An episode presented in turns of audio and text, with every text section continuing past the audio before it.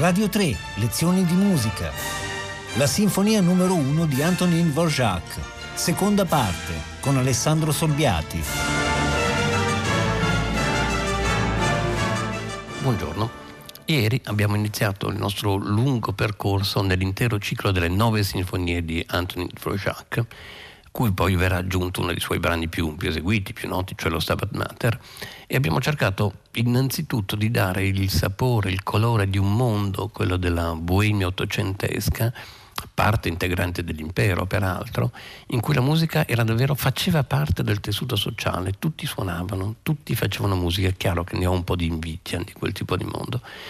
Dvorak è primo di otto fratelli, figlio del macellaio del villaggio con una piccola trattoria, che naturalmente suonava, il padre intendo, suonava la cetra, il violino nell'orchestra del villaggio, quindi c'erano orchestre in quel villaggio. Nelle orecchie del piccolo Antonin i classici viennesi e la musica popolare si mescolavano continuamente impara il violino, lo suona nella trattoria da bambino intendo, viene mandato nella cittadina più importante di Zlonice per studiare tedesco, che fu un po' il suo problema per tutta la vita, quella della lingua tedesca, ma lì studia anche organo, viola, studia con questo Anton Lehmann che fu in fondo il suo unico riferimento compositivo effettivamente e nessuno di noi sa chi sia questo signore davvero si diplomò in organo e non in composizione e eh, visse degli anni molto, molto modesti eh, in, in, quella Praga suonando, dando lezioni private, suonando in orchestrina da ballo. Abbiamo notato molte simmetrie, particolari simmetrie, eh, a cui non avevo in fondo mai pensato, con la figura di Anton Bruckner. La nascita modesta in un villaggio diciamo alla periferia dell'impero, gli studi musicali altrettanto modesti, in fondo l'organo come strumento, Bruckner fu un grande organista, Dvorak no, ma insomma eh, Dvorak si dedicò sempre al violino perché suonò a lungo in orchestre, l'essere a lungo del tutto al di fuori dall'ambiente musicale, aver scritto la propria prima sinfonia nello stesso anno, cioè nel 65, Bruckner a 41 anni, Dvorak a 24, ma insomma l'anno era lo stesso l'essere eh, rimasti praticamente senza, senza, esecuzioni per un po', non Bruckner, ma Dvorak assolutamente sì. Eh, e abbiamo anche detto perché ci siamo soffermati per due lezioni sulla, sulla prima sinfonia, sulla prima ampia sinfonia di 50 minuti, e cioè mh, eh, in quanto la, la partitura della prima sinfonia perduta inviato a un concorso e non ritornata, rimane il nostro messaggio nella bottiglia, cioè l'unica opera giovanile di, di Dvorak rimasta intatta. Perché? Perché quando nel 73 a 32 anni ebbe un inaspettato successo con questo inno patriottico, eh, per coro e orchestra, reagì in modo, dovrei dire, curioso, eh, dovrei dire anche in questo caso bruckneriano, esattamente come Bruckner rivide 3, 4, 5 volte ogni sinfonia, sempre pronto a mettersi in crisi se qualcuno diceva qualche cosa. Dvorak è più drastico, brucia praticamente tutto quello che aveva scritto prima e si salvano le due sinfonie per motivi molto differenti, ma della seconda sinfonia fece una revisione molti anni più tardi, mentre la prima arriva appunto intatta, unica testimonianza di questo comporre giovanile. Ieri abbiamo visto l'ampiezza, cioè i 50 minuti, sicuramente sproporzionata ai suoi mezzi tecnici, la continua spumeggiante, instabile, incessante invenzione motivica del primo movimento, appoggiata su un curioso vagare tra le tonalità, ma anche abbiamo visto, abbiamo preso atto, abbiamo ascoltato questo afflato melodico meraviglioso, questa facilità di costruire belle melodie, eh, continuamente, anche nei momenti più inaspettati e forse non dovuti, e capacità che lo accompagnò per tutta la vita. Oggi vediamo, prendiamo in esame il terzo e il quarto movimento. Il terzo movimento corrisponde, mm, inevitabilmente, corrisponderebbe, devo dire, a uno scherzo. Ma qui c'è subito una prima sorpresa, e cioè uno scherzo, gli scherzi di sinfonia sono eredi dei vecchi minuetti e quindi sono sempre stati movimenti in tre, eh, danzanti, un, due, tre.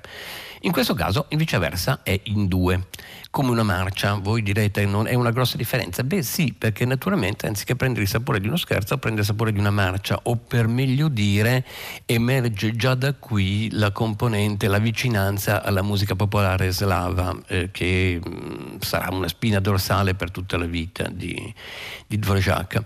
Eh, a parte questo, questo movimento, a differenza del primo e a differenza anche del secondo, ha una struttura assai ben leggibile, cioè senza nominarla accetta la diciamo, gabbia formale di scherzo, trio scherzo, ma attenzione, lui non scrive né scherzo né trio e quindi evita le, le, avventure formali, le foreste intricate del primo e del secondo movimento.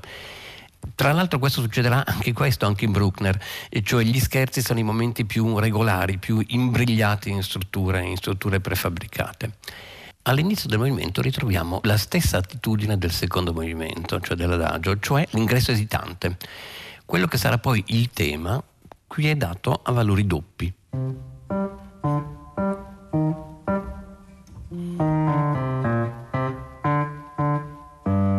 Dopo sarà eccetera, eccetera, per due volte, fermandosi, poi ripetendo, facendo un'altra fermata, come se, come, come una specie di principio della messa in moto, come se esitasse a incominciare. Ascoltiamo questo inizio brevissimo.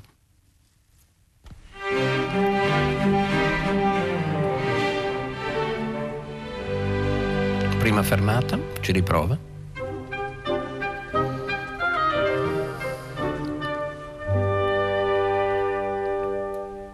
A questo punto si parte. Si parte decisamente e in tutta questa esposizione Dvorak dà prova di saper ben sviluppare il tema quasi barocco, come, come, sentirete, come invece non aveva fatto nel primo tempo, di riprenderlo, di farlo brulicare, di portarlo a piccole finestre nuove e ritornarci con un'ampia coda che vi segnalerò. Segnalo anche che anche qui, come nella, alla fine dell'adagio, eh, dopo una coda che sembra roboante, la chiusa viceversa è pianissimo e in tono di scusa. Ascoltiamo dunque, dopo questa introduzione, la, la, l'esposizione del movimento che corrisponde a uno scherzo.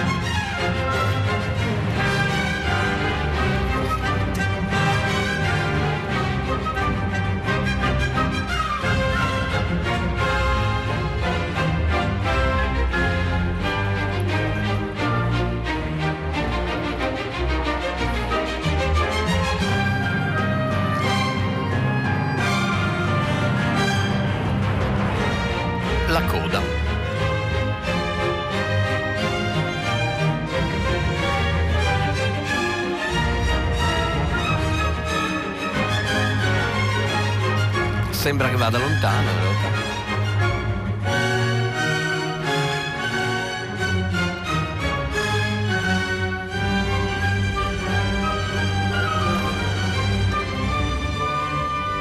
E adesso si finisce piano, pianissimo.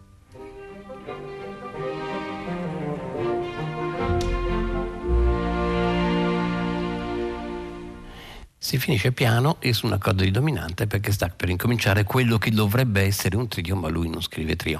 Eh, ascoltando viene da pensare, beh, a furia di dire mezzi tecnici insufficienti, Dio, ma che meraviglia di musica in questo caso, che slancio, che, che, arcata tematica e di sviluppo spumeggiante e che tra l'altro che meravigliosa esecuzione.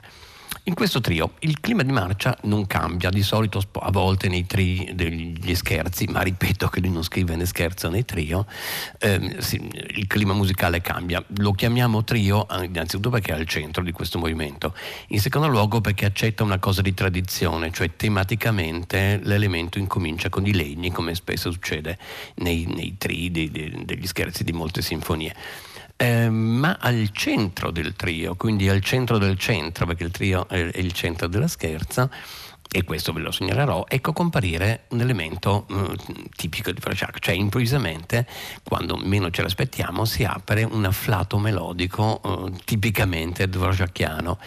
Poi si richiuderà, eh, ricompare il ben sviluppato l'elemento del trio e poi ci sarà la ripresa dello scherzo, il che vuol dire che la forma globale di questo terzo movimento, questa volta ben identificabile, è A, diciamo scherzo anche se non è vero, B, cioè il trio, al centro il momento di afflato melodico, poi si torna indietro, B il trio e A la ripresa dello scherzo. Ascoltiamo quindi tutto il trio fino alla ripresa dello scherzo.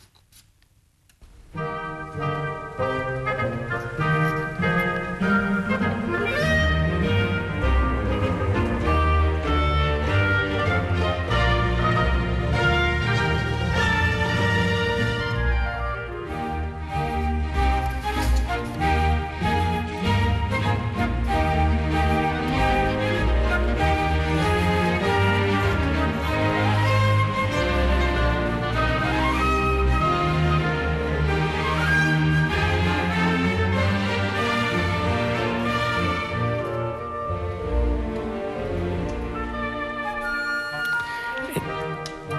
Ritornello.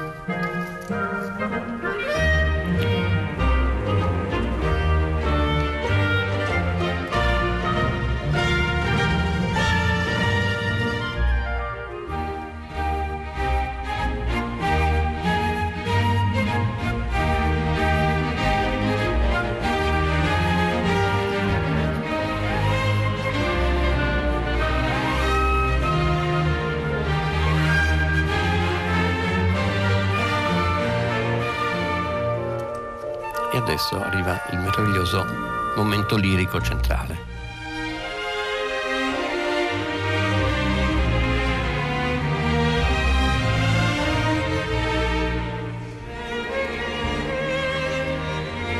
Con tanto di momento di violino solo.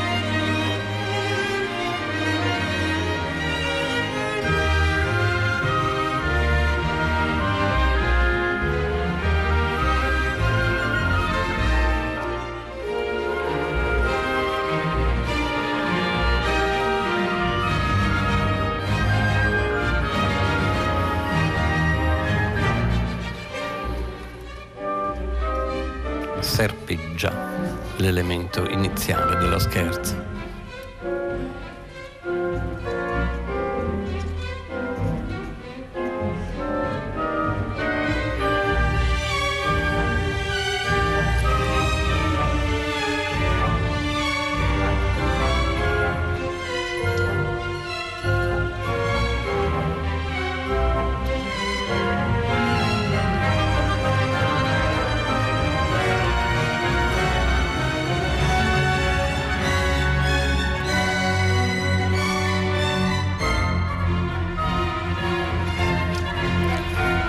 Tema dello scherzo, ma invece no, perché dobbiamo riprendere il trio.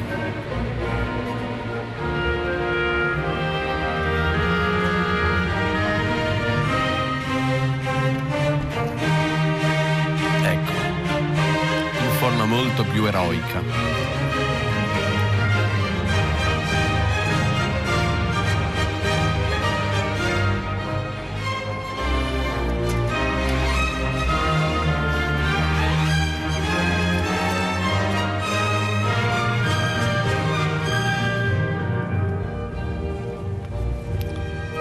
E anche lui finisce pianissimo però. Qui ci sarebbe la ripresa intera dello scherzo e, e, avete sentito però che anche nel trio si arriva a 5 secondi dalla fine con un tutti e con un fortissimo, ma poi c'è una frenata, una specie di frenata e comunque il finale è pianissimo, veramente pianissimo con due P e si spegne, cioè ogni volta poi la porta si richiude dolcemente e gli serve lo scherzo. E questa cosa sarebbe ancora più evidente quando, ripetendo lo scherzo, si arriva alla sua coda, che è sostanzialmente tutta, tutta pianissima, o meglio, ha uno scatto, ma poi finisce veramente, veramente pianissimo. Ancora una volta mi viene da dire, ma come mai una sinfonia di questo slancio e di questa bellezza in fondo non è mai proposta in una sala da concerto? Certo, ha delle sue sproporzioni, però, eh, però è così, è di, è di tale bellezza, effettivamente. Um, allora, se nel terzo movimento è riuscito a rimanere nei recinti di una forma pur con, con licenze e con qualche originalità, il quarto movimento è l'esplosione senza limiti, dovrei dire senza pudore, del, del flusso di coscienza della voglia di inventare musica che travolge ogni argine. Eh, nella mia esperienza di frequentatore di partiture sinfoniche ottocentesche novecentesche, raramente mi è capitato di ascoltare un tale, un tale seguito di, eh, di, di, fraseggi, di variazioni, di nuove idee, di ritorno di cellule precedenti, una specie di turbine che fa girare la testa ehm, ogni tentativo, almeno personalmente, ogni tentativo di, di ingabbiare questo quarto movimento in, in una struttura formale eh, non, non, è riuscito, almeno a me non è riuscito, ma forse è anche sciocco provarci. Eh, forse Dvorak non aveva nessuna intenzione di, eh, di stringere un, questo movimento eh, dentro, dentro, i limiti di una forma. Tra l'altro forme che lui non aveva fino a lì frequentato perché non dimentichiamo che eh, certo ha scritto altra musica prima di questa sinfonia, ma questo è il suo primo approccio a una forma ampia, un primo approccio a una forma sinfonica ampia. Per orchestra aveva scritto delle danze, delle polche per la sua orchestrina, ma non aveva mai fatto una partitura globalmente orchestrale ed evidentemente eh, dopo aver resistito nel corso del terzo movimento e aver tenuto eh, in, in, qualche modo la struttura formale dentro i limiti dati, eh, pur senza nominarne le zone, decide all'ultimo momento di, mm, di rompere gli argini. Perché lo dico tra l'altro? Perché se si guarda la partitura ci, si rimane veramente un po', un po stupiti, cioè eh, l'ultimo movimento eh, è costituito da 110 pagine di partitura, quindi non la metà, mm, la metà sarebbe 140, ma quasi poco meno della metà e se si calcola che, eh, che è un tempo veloce perché è tutto un grande allegro, eh, ancora di più ci si rende conto di, di, quello che è successo. Adesso faremo un lungo ascolto, ne ascoltiamo tutta una prima parte, diciamo, ascoltiamo le prime 44 pagine delle 110 pagine del quarto movimento, eh, tutto è fatto sulla variante su un ritmo, adesso quello che sentirete è che inizia con con questo pam pim pam pam pam pam questo ritmo domina l'intero movimento con infinite variazioni però all'inizio questo gioco lo fa su qualcosa che somiglia alle corde vuote sulle come se passasse le corde vuote di un violino. Vi segnalerò, vi darò, numererò gli elementi motivici che subentrano. Ascoltiamolo.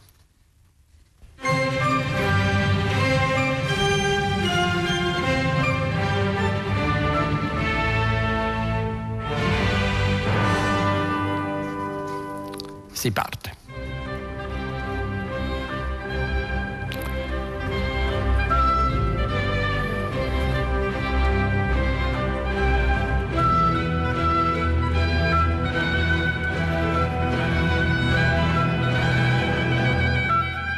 piccola fermata e piccolo intermezzo. È un secondo elemento. Questo è già un terzo. Torna al tema.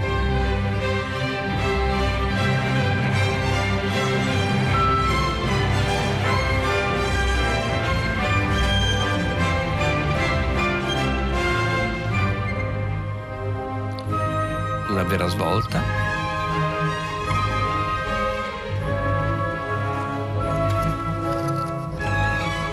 terzo elemento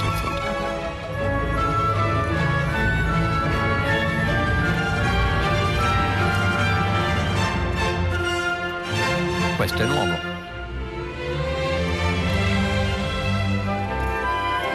Quarto elemento con questa scala fatta in molti modi diversi.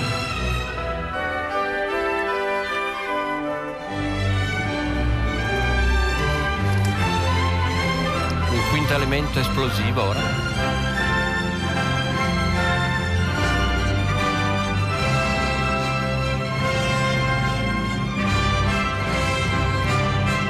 sembra un finale.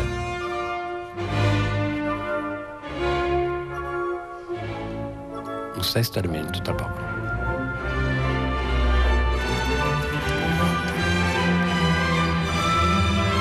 Sentite che è sempre lo stesso ritmo però.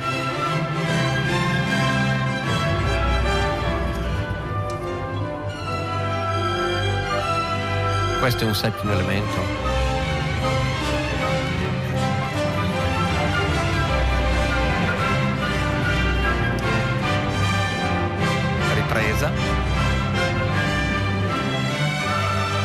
Ottavo elemento melodico.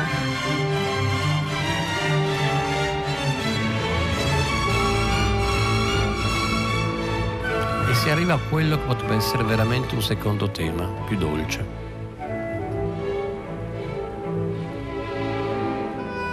questo.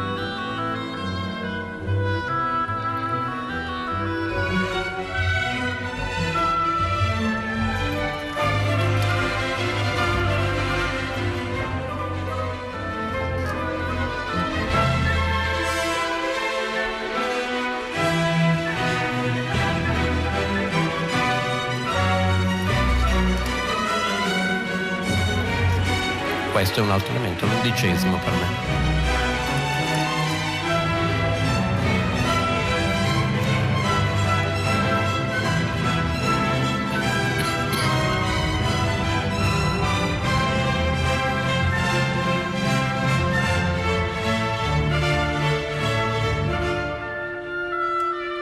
dodicesimo, perché questa melodia è nuova.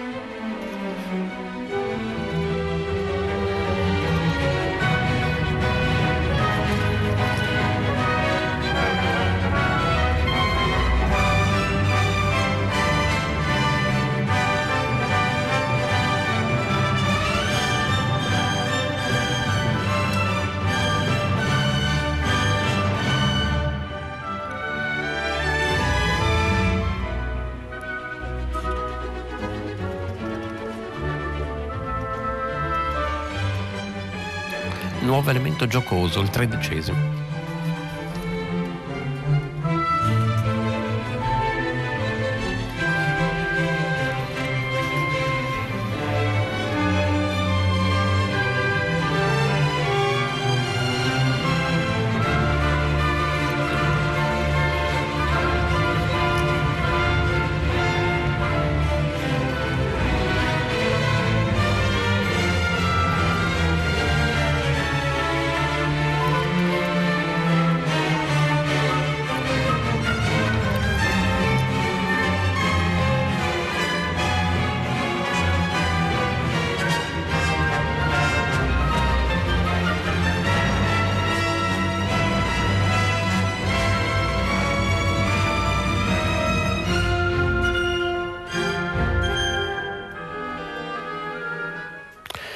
Approfittato di, di, uno dei pochi piano eh, di questa partitura, di questo ingresso di legno, in questo modo per, per tagliare questo inizio, perché sennò bisogna arrivare fino alla fine del movimento. Perché? Perché è un fiume, è un fiume che ha rotto gli argini, è il fiume dell'invenzione, non gli importa dei limiti formali, non è un rondò perché il tema, il ritmo serveggia sempre, yam pam papara, questo ritmo, ma mh, mm, è l'unico collante che tiene insieme. Io tra l'altro vi ho numerato gli elementi, ma non sono sicuro di aver detto tutto quello che c'è di nuovo, a volte nuovo e vecchio si mescolano, è un flusso di coscienza scritto a mio parere senza nessun progetto mm, formale seguendo l'intuizione o, o, o, l'evento del momento. Teniamo presente che il, il, giovanissimo Dvorak non aveva a disposizione nemmeno un pianoforte, soltanto un paio di anni dopo poté dividersi un pianoforte insieme ad altri quattro amici musicisti, quindi non, non poteva provare nulla a pianoforte, scriveva direttamente su carta e probabilmente si era appuntato un numero infinito di idee musicali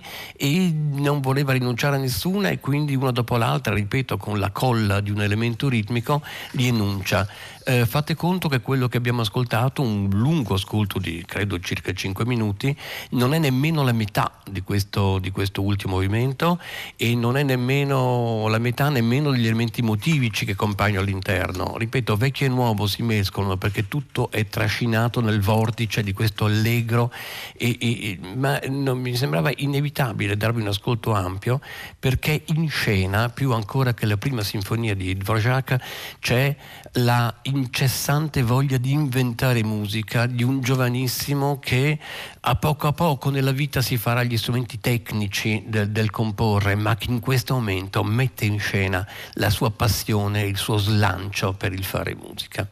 Adesso ascolteremo il finale della sinfonia, gli ultimi, grosso modo, tre minuti, eh, se non altro per, dire, per far notare come questa volta non abbia paura e che non finisca pianissimo, ma finisce in pieno slancio, anzi travolgendoci a volte con momenti di eroismo, chissà, forse un po' ingenui, un po' retorici, ma ci stanno eh, questi momenti perché, ripeto, fanno parte di un atteggiamento di vita prima ancora che di comporre. Ascoltiamo il finale della prima sinfonia.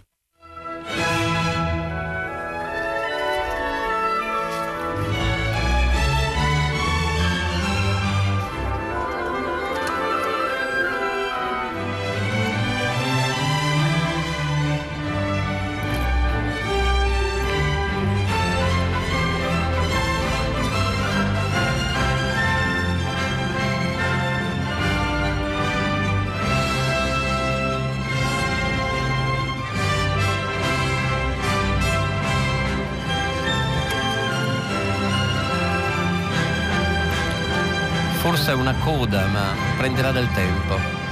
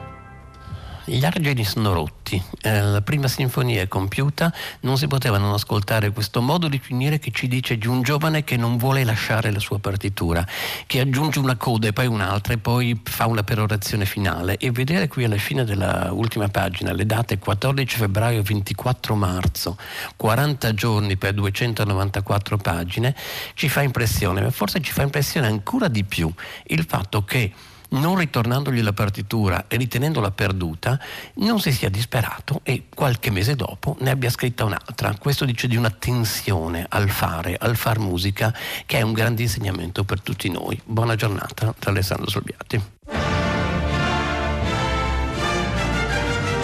Radio 3, lezioni di musica, a cura di Paola Damiani. Potete ascoltare tutte le lezioni di musica dal sito di Radio 3 e scaricarle con l'app RaiPlay Radio